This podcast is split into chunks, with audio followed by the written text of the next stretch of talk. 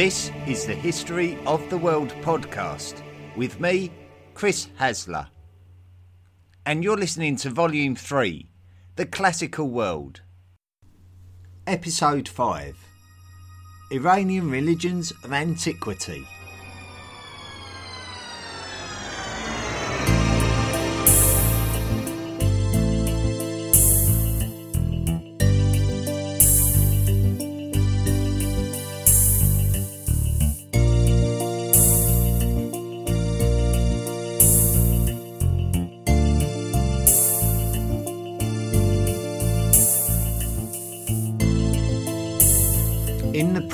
Four episodes, we looked at the pre Islamic empires of Persia, starting with the Achaemenids and following the story through the Macedonians, the Seleucids, the Parthians, and the Sasanians. If all of these versions of Persia were pre Islamic, then what was the state religion of these empires? Did they just continue the tradition of polytheistic deity worship, or was there something else? Well, when you ask the question of pre Islamic Persian religion to those who have knowledge of this period, the most common answer that you will receive is Zoroastrianism. Zoroastrianism is one of the top 20 religions of today's world. And when I say top 20, I'm talking about the estimated amount of followers. Zoroastrianism is a monotheistic faith. So, this is an interesting discussion point due to the fact that we have little in the way of monotheism before the emergence of Zoroastrianism. One of the first and only instances of monotheism before the first millennium BCE was the instance of Atenism in Egypt, which was something that we discuss way back in episodes 15 and 18 of Volume 2. This particular version of monotheism involved a pharaoh with a very outlandish attitude towards the traditional religion of the Egyptian kingdom. His name was Amenhotep IV, better known to us as Akhenaten, and he encouraged the people of his country to worship just one of the pantheon of Egyptian deities. But this did not last because the population did not want to let go of their traditional polytheistic beliefs. The story of Zoroastrianism begins with an individual called Zarathustra Spitama, also known as Zoroaster. It is difficult to pin a specific time to Zarathustra's lifetime. Some will date it as far back as 1500 BCE, while others suggest he was alive as recently as the 7th century BCE. Zarathustra's young life was spent being prepared for induction into the Iranian priesthood. Iranian religion during this period is somewhat guessed based on a number of elements, whether it be the recovered scriptures of the ancient Iranians or indeed the scriptures of other societies who had knowledge of the ancient Iranians. It is also based on who we believe the ancient Iranians were, and for that we can dip back into episode 28 of volume 2 about the Indo European movement of peoples. As we discussed previously, we believe that there may have been a movement of people, maybe during the late second millennium BCE, from the Eurasian steppe southwards into the lands of the modern day of Kazakhstan. These are the branch of Indo Europeans who are referred to as the Indo Iranians, or synonymously the Aryans. This Aryan migration would in turn split into two separate migrations. Firstly, we would see a migration move southeast into the abandoned lands of the Indus Valley, once inhabited by the Harappans, who we spoke of in episode 26 of Volume 2. Secondly, we could see a movement southwest into the lands of the modern country of Iran. So, some historians have looked to link the known religious evolution of the Indian branch to the religious evolution of the Iranian branch. The Indian branch, generally speaking, would be those peoples who would construct the Vedas, which are the sacred ancient scriptures of the Hindu religion. These people would worship multiple deities, who would be related to the natural elements of the world, such as fire, water, wind, and sun, for example. Some experts suggest that the ancient Iranians also worshipped multiple deities, but that some of their particular deities would represent abstract elements such as truth, virtue, and justice. In principle, we recognise ancient Iranian religion to be a polytheistic one.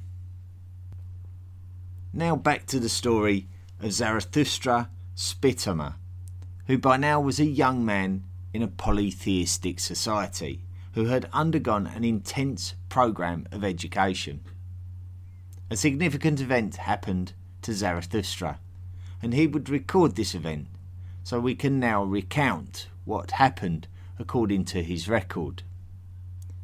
Zarathustra would be approached by God in a vision, and this was a God that Zarathustra was unfamiliar with. This God would reveal itself to Zarathustra as the first and the last, sole God of the universe. The God had no name, but Zarathustra would refer to the God as Ahura Mazda. Zarathustra would then set about writing the sacred scriptures known as the Gathas, that would claim that there was only one God and that the polytheistic deities of the ancient Iranians did not exist, and that there was only one God, Ahura Mazda, the deity that appeared to Zarathustra in his vision. The religion is known to us today as Zoroastrianism, which is based on the Greek name for Zarathustra, which is Zoroaster. Zoroastrianism would become the dominant religion of Greater Iran which we can use as a rough reference to the vast expanses of land that were controlled by the great Persian empires from the Achaemenids through to the Sassanids and the ultimate displacement of Zoroastrianism by Islam. A few centuries after the Arab conquest of Persia, a Persian poet called Ferdowsi wrote an epic poem about the history of Persia called Shahnameh or the Book of Kings. This epic poem would reference the Zoroastrianism period of Persia and as such is regarded as an important script. It mentions a king called Jamshid of the mythical Pishdadian dynasty of Persia. Jamshid is believed to be the same king as the one called Yima in the Avesta. Now, the Avesta is the collection of Zoroastrian religious texts that also contain the Gathas, which, as we have mentioned previously, are believed to have been written by Zoroaster himself. According to the Avesta, Yima was commanded to build an underground sanctuary, which would be a place of refuge for the chosen few, alongside seeds of plants and pairs of animals, who would be spared while Ahura Mazda destroyed the sinful world using snow and ice. So here we stumble across something which resembles the flood myth, which was mentioned in ancient Sumerian mythological scriptures and, of course, within the Bible when we're talking about the story of Noah. So Zarathustra now felt a responsibility to tell the truth about his experience and to try to educate the Iranian people about the fact that there was only one God. As mentioned before, the only time that we are aware of that an individual tried to preach a monotheistic faith was when Akhenaten tried to change the state religion of Egypt. Although Akhenaten tried his best, he was ultimately unsuccessful in his quest to convert Egypt to Atenism, as Egypt reverted back to their polytheistic traditions. Zarathustra was not a pharaoh like Akhenaten, being just a member of his society's priesthood. Therefore, Zarathustra would become the earliest known prophet. So, although Atenism failed after the lifetime of Pharaoh Akhenaten, would Zoroastrianism succeed after the lifetime of the prophet Zarathustra? The answer to this question is no. Iranian people were not interested in letting go of their monotheistic belief system, and Zoroastrianism failed in the same way that Atenism failed. Cyrus the Great We are quite aware that ancient Mesopotamians practiced polytheism with their multiple deities and their titular deities who would have represented the supreme deity of that city that they lived in, in a very general sense. The Elamites lived much closer to the lands that would become the place of origin of the First Persian Empire.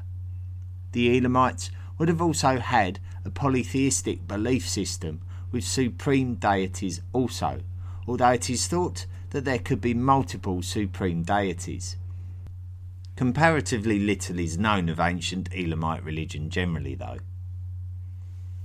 As we have already discovered, the Achaemenid Persians came to power during the 6th century BCE under the rule of Cyrus the Great. One thing that we know about Cyrus the Great is that he was a follower of Zoroastrianism. So this now suggests that Zoroastrianism did not die out completely after the death of Zarathustra.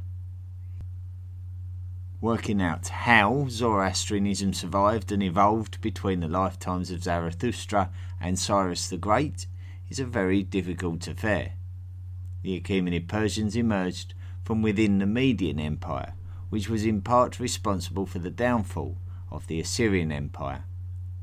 The great Assyrian king Tiglath-Pileser III was succeeded by his son Sargon II towards the end of the 8th century BCE.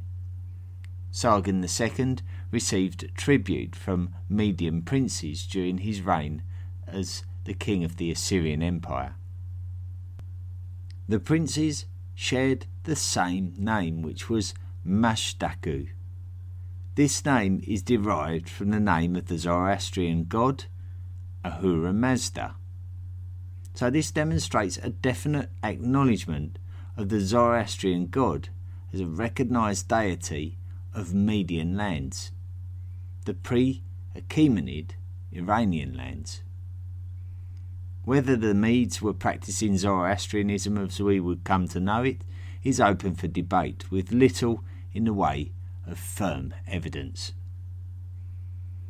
One of the most pivotal years in religious history is 539 BCE. It was in this year that we saw the end of the Neo Babylonian Empire at the hands of the Achaemenid king Cyrus the Great. The Neo Babylonian Empire was responsible for the exile of Jews from Jerusalem to Babylon in 597 BCE. Nebuchadnezzar II was a Babylonian king of Chaldean origin, and after conquering Judea, he exiled maybe 10,000 people, which was not unusual practice for the empires of the Middle East looking back to this period of history. More trauma was felt by Jerusalem when those remaining Jews rebelled against Nebuchadnezzar's Babylonians again, and Nebuchadnezzar laid siege on Jerusalem again in 587 BCE. They destroyed Solomon's temple in the process, a sacred Jewish temple. More Jews were deported, no doubt questioning why their supreme deity, Yahweh, had not protected them and their home city. As mentioned previously, 539 BCE would be the culmination of this historical episode, which is preserved in the Bible. Cyrus the Great and his Achaemenid Empire would destroy and take control of the Neo Babylonian Empire. He would release the exiled Jews from Babylon, which may have numbered around 40,000. It appears that even within a 50 year period, irreparable damage and irreversible change had taken place. Not all Jews wanted to return to Jerusalem, having been born and raised in Babylon, they would stay, and they are known to us today as the Iraqi Jews, and they remained in Iraq up until as recently as the middle of the 20th century. Those Jews who returned to Jerusalem found that an opposing religious group called the Samaritans had gained more power in the region, resulting in a struggle between the two religions. Nonetheless, the Bible celebrates Cyrus the Great to the point of declaring that God anointed him as the man to save the Jews.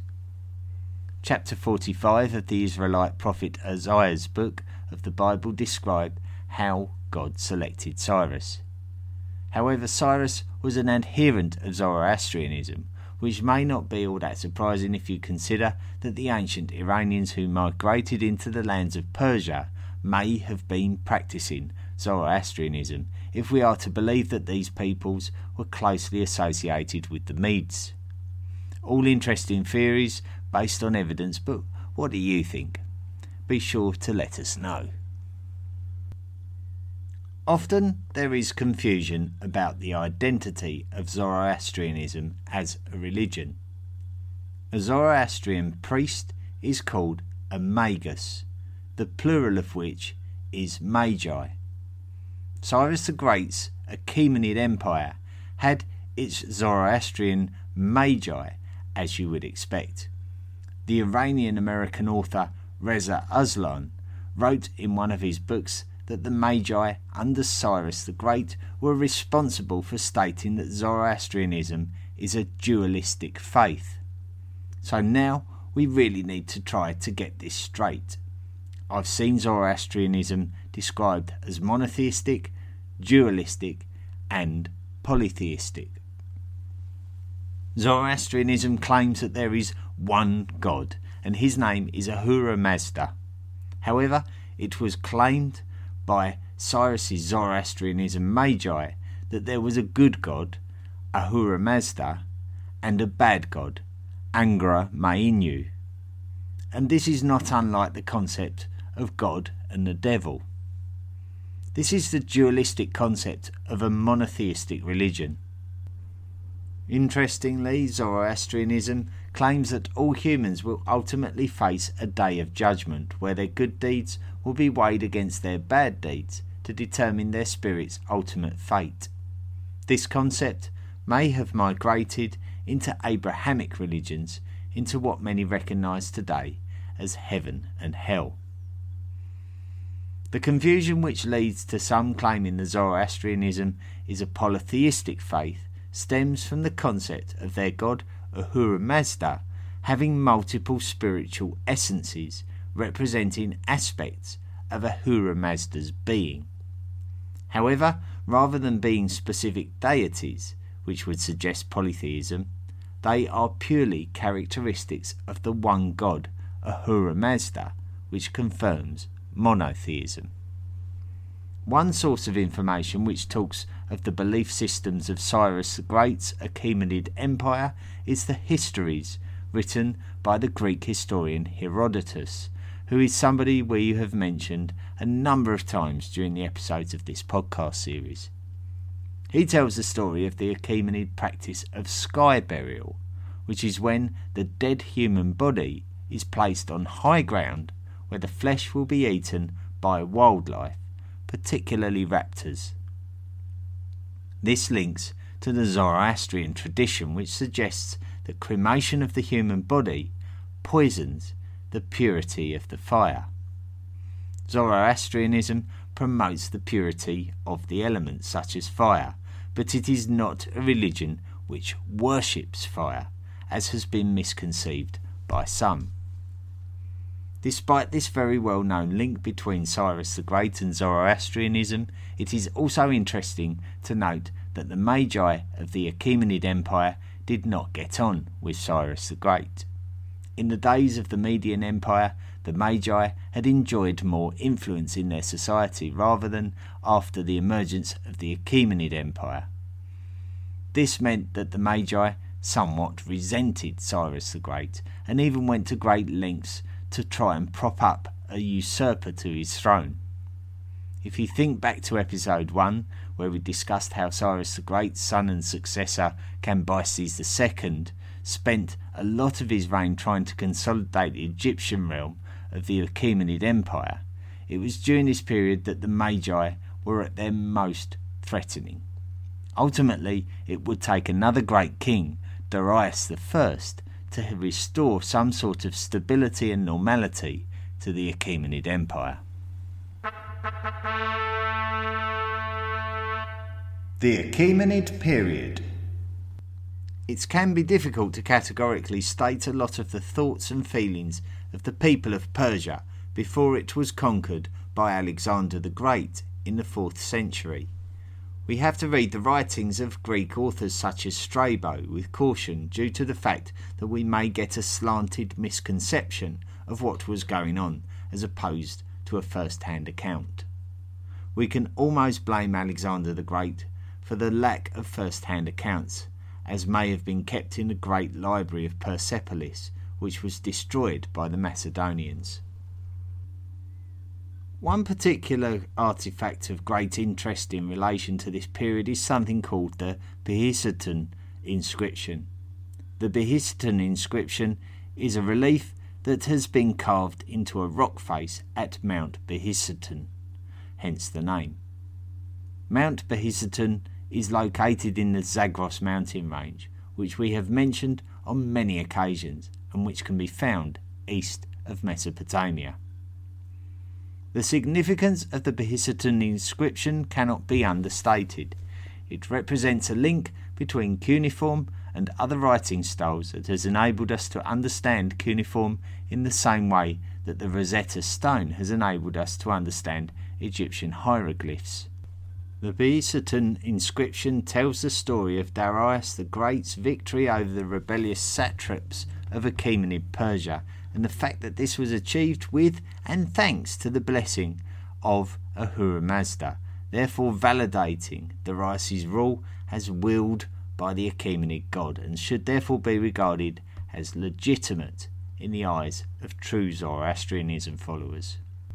If nothing else, this was an expert piece of propaganda created by Darius the Great to unify the Achaemenid Persians and devalue the religiousness of the rebellious Zoroastrian Magi seeking to reclaim the empire.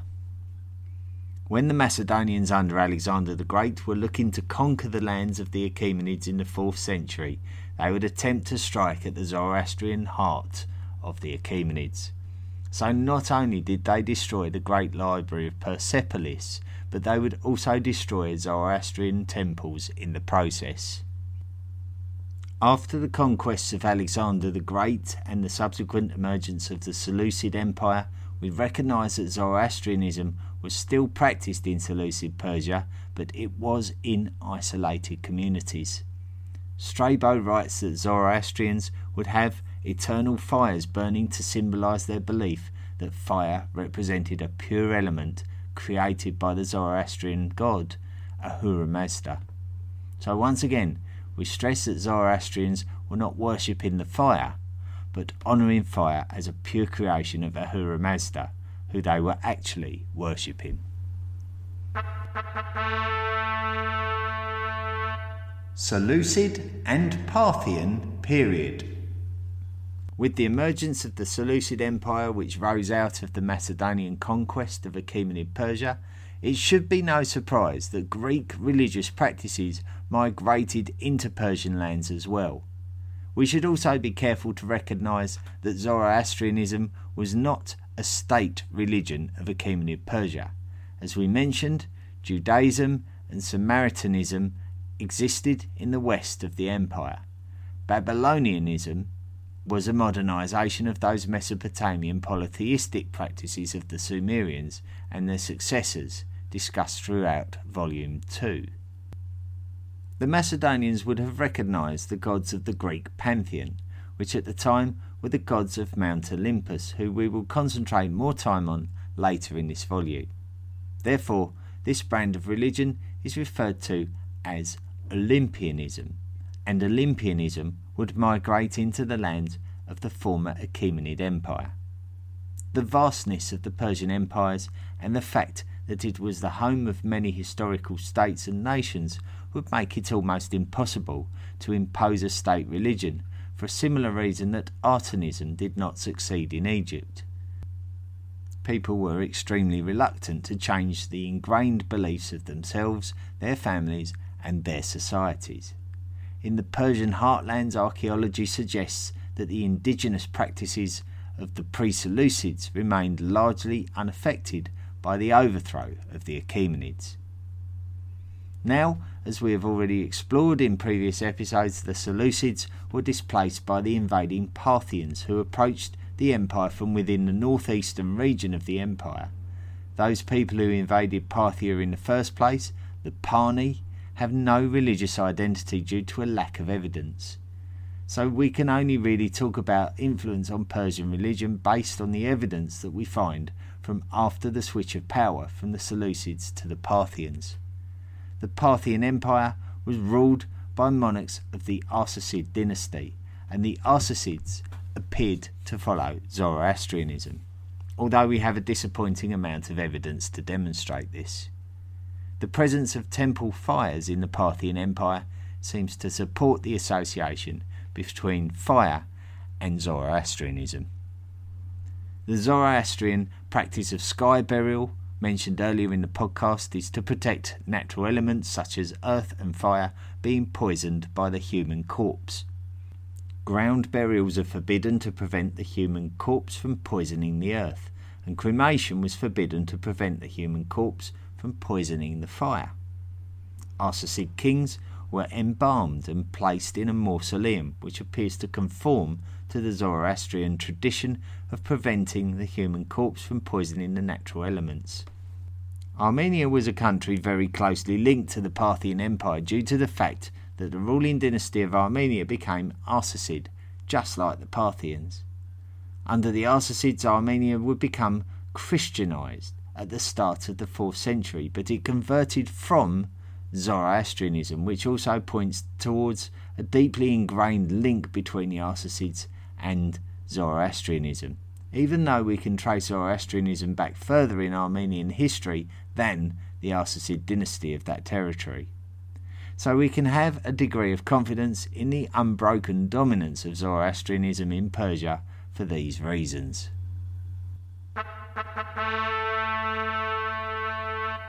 Mithraism Mithra could be described as a divine Zoroastrian representative of truth and justice, which has often been depicted as a deity in Persian reliefs and script, even though we know that Zoroastrianism is not polytheistic.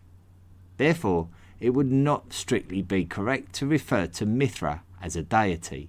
However, it does appear that members of the main rivals of the Parthians, the Romans, appear to have adopted the worship of Mithra. These Roman worshippers of Mithra liked to personify Mithra in their own reliefs that depicted him slaying a bull in what is suggested to represent a sacrificial act of dominance over a creature of great strength and fertility. Mithraism spread throughout the Roman Empire, but not as a major religion. It was much more of a secret society that was not opposed by the imperial elite, as it was supportive of them and therefore posed no threat. It was more of a rival to other fledgling religious practices that existed within the Roman Empire, such as Christianity.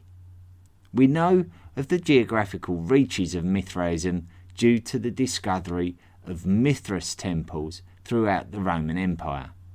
We have no reason to believe that Mithraism ever gained traction in the Parthian Empire, where Zoroastrianism remained dominant.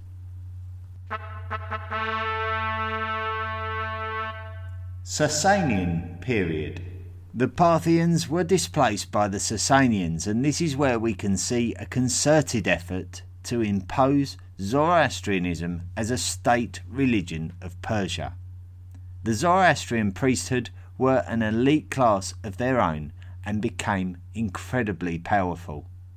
The Sasanians made a deliberate effort to promote the religion of the historical Persian people. Their predecessors, the Parthians, were comparatively foreign to the Persians with their Parthian origins, and the Seleucids even more so with their Macedonian roots. The last true Persian rulers were the Achaemenids, the original Persians, and the first widespread observers of Zoroastrianism. Even though Zoroastrianism survived throughout the entire history of ancient Persia and its various ruling dynasties, it has been altered by local impurities and foreign influences, and the Sasanians sought to standardize it once again. Despite Sasanian efforts to impose a state religion on their empire, there were still other religious followings within the empire. This shouldn't be that surprising to us as we can see multiple religious beliefs in many societies right up until the societies of today's world. The prophet called Mani was born in Ctesiphon, which was part of the Babylonian area of the Iranian Empire, and he was born there in the year 216, so it was still under the rule of the Parthians. Mani would become a figurehead for the religion of Manichaeism, with depictions of his crucifixion directly rivaling the story of Jesus' crucifixion. This would be relevant due to the fact that Manichaeism would become influential in the Aramaic speaking regions of the Sassanid Empire, where Christianity was becoming more and more important due to the presence of the Romans in the Levantine lands.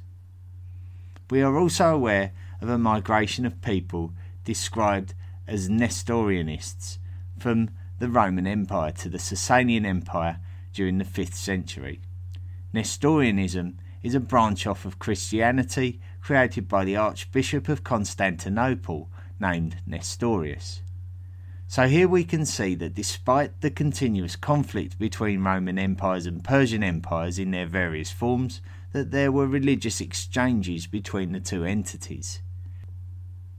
Despite this unsurprising and typical presence of different religious practices within Sassanid Persia, there was a definite effort by Sasanian rulers to destroy impure and other practices within their empire.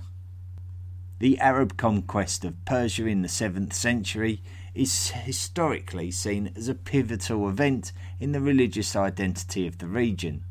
The Sasanian Empire had been severely weakened following conflict with its Roman neighbours in the form of the Byzantine Empire, and it was now susceptible to the expanding influence of the Arabs. However, the Arab conquest of Persia can often be described as the Muslim conquest of Persia, but it is important to state that this was much more of a political conquest than a religious one. The new Arab rulers would have no choice but to respect the sheer numbers of Zoroastrian Persians who lived in their conquered lands. Islamization of Persia would be a gradual process that took place over many generations. It is fair to say that some Zoroastrian communities migrated away from the Persian lands to preserve their religious identity. Some Zoroastrians did choose to stay in Iranian lands where they survived the pressures to convert to Islam. They still live in Iran today, but in small numbers, only totaling tens of thousands. During the 10th century, a migration of Zoroastrian people landed on the coast of India to escape persecution within the Iranian lands. These people are referred to ethnically as the Parsi, which is a name that etymologically links them to ancient Persia.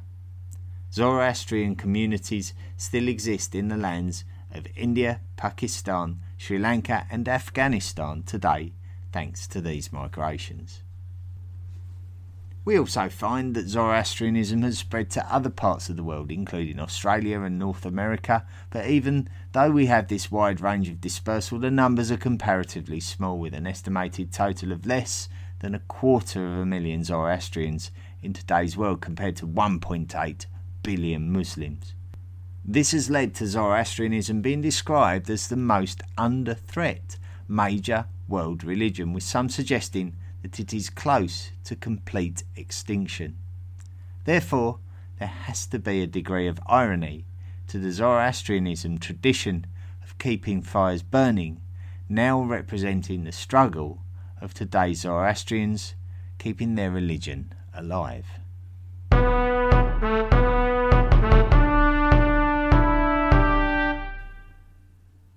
And that's where we're going to leave ancient Persia now. But rest assured, the Persians are going to play big parts in the story going forward as we go back in time to pick up the story next week of ancient Greece. So we're really going to go back to the end of the Mycenaeans, to the late Bronze Age collapse, and what happened next. So eventually, we're going to hear from those Persians once again, as they're going to play a pivotal role in Greek politics. So, thank you for listening to this week's episode. Sometimes it's a bit of a risk doing one on religion, it's not everyone's cup of tea.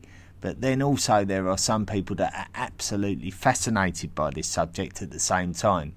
And it also gives us a bit of a perspective on the people that were living in those lands and the kind of things that were important to them, and also some of the motivations that led them to doing the things that they did. So I think these religious episodes are quite important for that reason.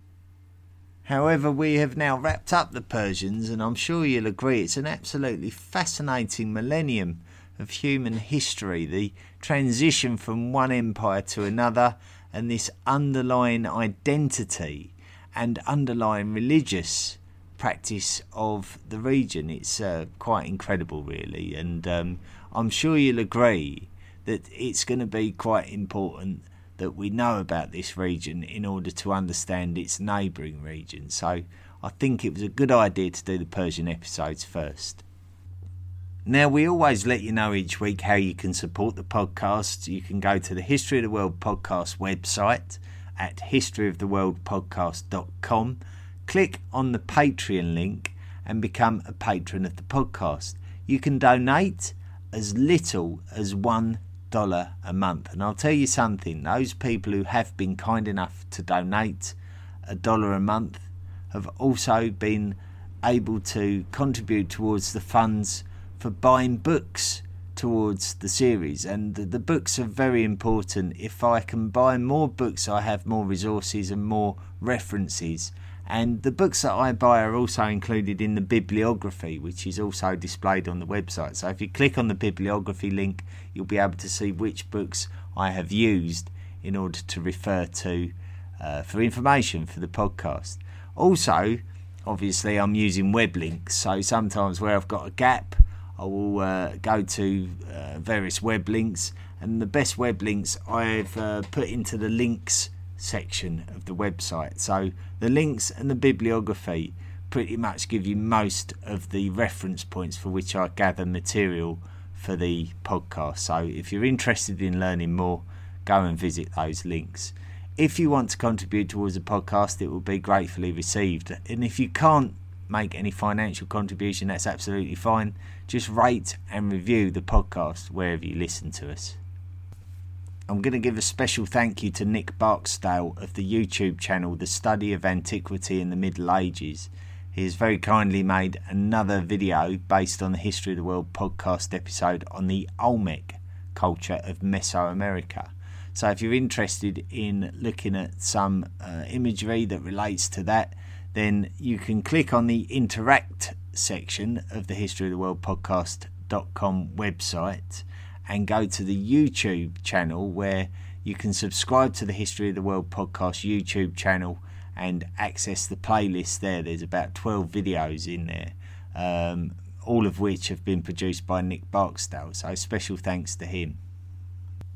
Also, thanks again to Ryan Stitt of the History of Ancient Greece podcast and uh, I'm going to be treading on Ryan's toes soon as we go into ancient Greece next week. So I'm hoping that I don't let the ancient Greece fans down by dumbing down too much in the quality of the podcast. But obviously, we'll always be referencing Ryan's fantastic work if you want to learn more about ancient Greece. I urge you to check out his podcast, the History of Ancient Greece podcast.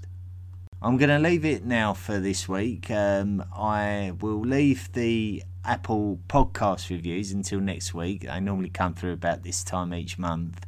Um, the History of the World podcast community has been very quiet this week. I wonder if it's uh, Christmas and New Year and making you all feel a bit lethargic. And uh, I need to see your energy. Send me a message. Uh, get involved in the interactive sections of the podcast forums, the Facebook page, Twitter, Tumblr, uh, the um, Tapatalk um, discussion forum. Come and get involved. Come and excite some debate and discussion about the history of the world.